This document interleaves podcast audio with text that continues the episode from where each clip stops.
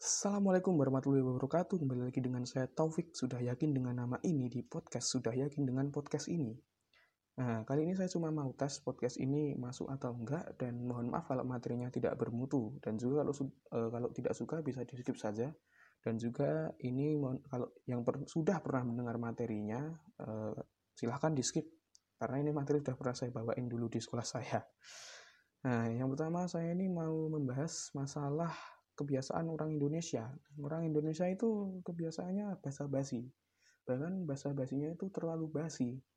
Jadi misal kita sudah pakai seragam, pakai sepatu, pakai jaket, pakai tas, manasin motor depan rumah. Nah, terus tiba-tiba tetangga kita keluar nanyain, mau berangkat mas?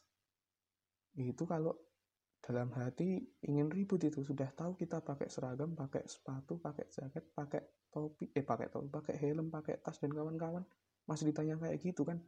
Nah masa saya mau ke sawah pak? Hmm, nggak mungkin kan? Dan juga kebiasaan orang Indonesia itu kalau yang saya heran remajanya, remaja Indonesia itu kalau suka itu pacaran, pacarannya pun kalau saya bilang agak lebay, ya karena saya nggak punya pacar jadi saya bilang kayak gini. Jadi pacaran Indonesia itu ada panggilan kesayangan yang unik-unik gitu. Ada beb sayang nah terus ada bae ada bi nah kemudian ada satu yang saya heran yaitu honey bunny sweetie. Nah itu kalau diartikan satu persatu ya honey itu madu bunny itu kelinci. Nah sweetie ini popok bayi. Apa gitu hubungannya antara pacaran dengan popok bayi? Apakah mungkin mereka kalau panggil-panggilan pakai sweetie itu kan jadinya diartikan hei popok bayi mau makan ke mana? Terserah kamu sih popok bayi. Aku sih manut aja. Loh kok terserah sih popok bayi? Nah seperti itu sekiranya kalau ditranslate ke Indonesia bahasa pacaran mereka.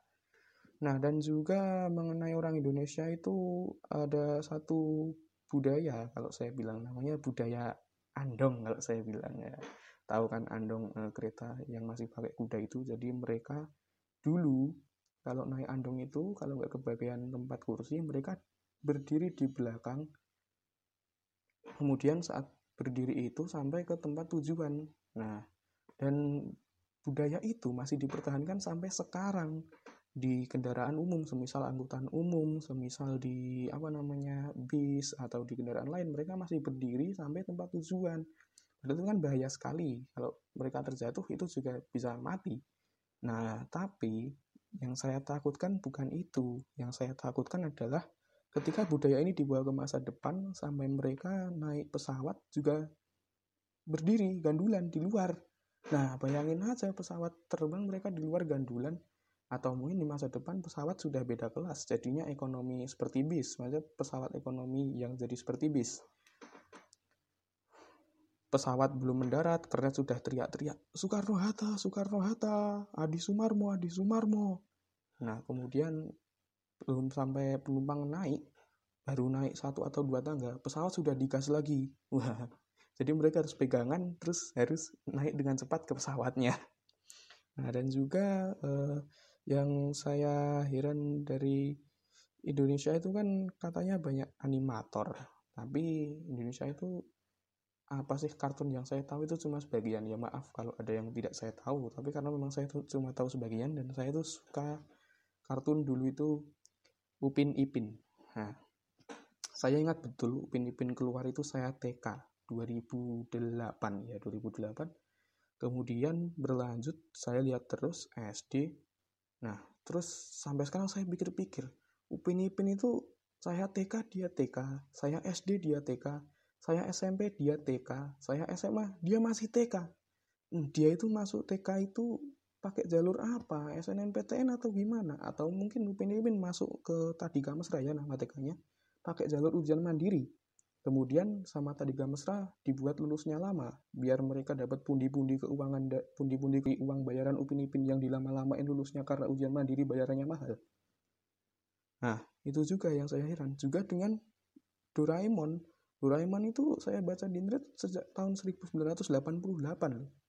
Bayangin aja, saya belum lahir, Nobita sudah sekolah apa SD ya, SD. Terus sampai sekarang saya SMA, Nobita juga masih SD. Jangan-jangan kasusnya sama kayak Upin Ipin. dia menjadi ATM pribadinya sekolahnya karena dia ikut ujian mandiri yang mahal. Saya kira kalau untuk mengetes cukup segitu saja ya. Terima kasih sudah mendengarkan ngetes saya ini karena ini cuma ngetes ya mohon maaf kalau materinya kurang bermutu tapi ke depannya saya usahakan materinya lebih baik lagi Terima kasih sudah mendengarkan. Tetap yakinlah dengan nama Anda dan saya yakin dengan nama sendiri dan tetap yakin untuk di podcast ini. Terima kasih. Wassalamualaikum warahmatullahi wabarakatuh.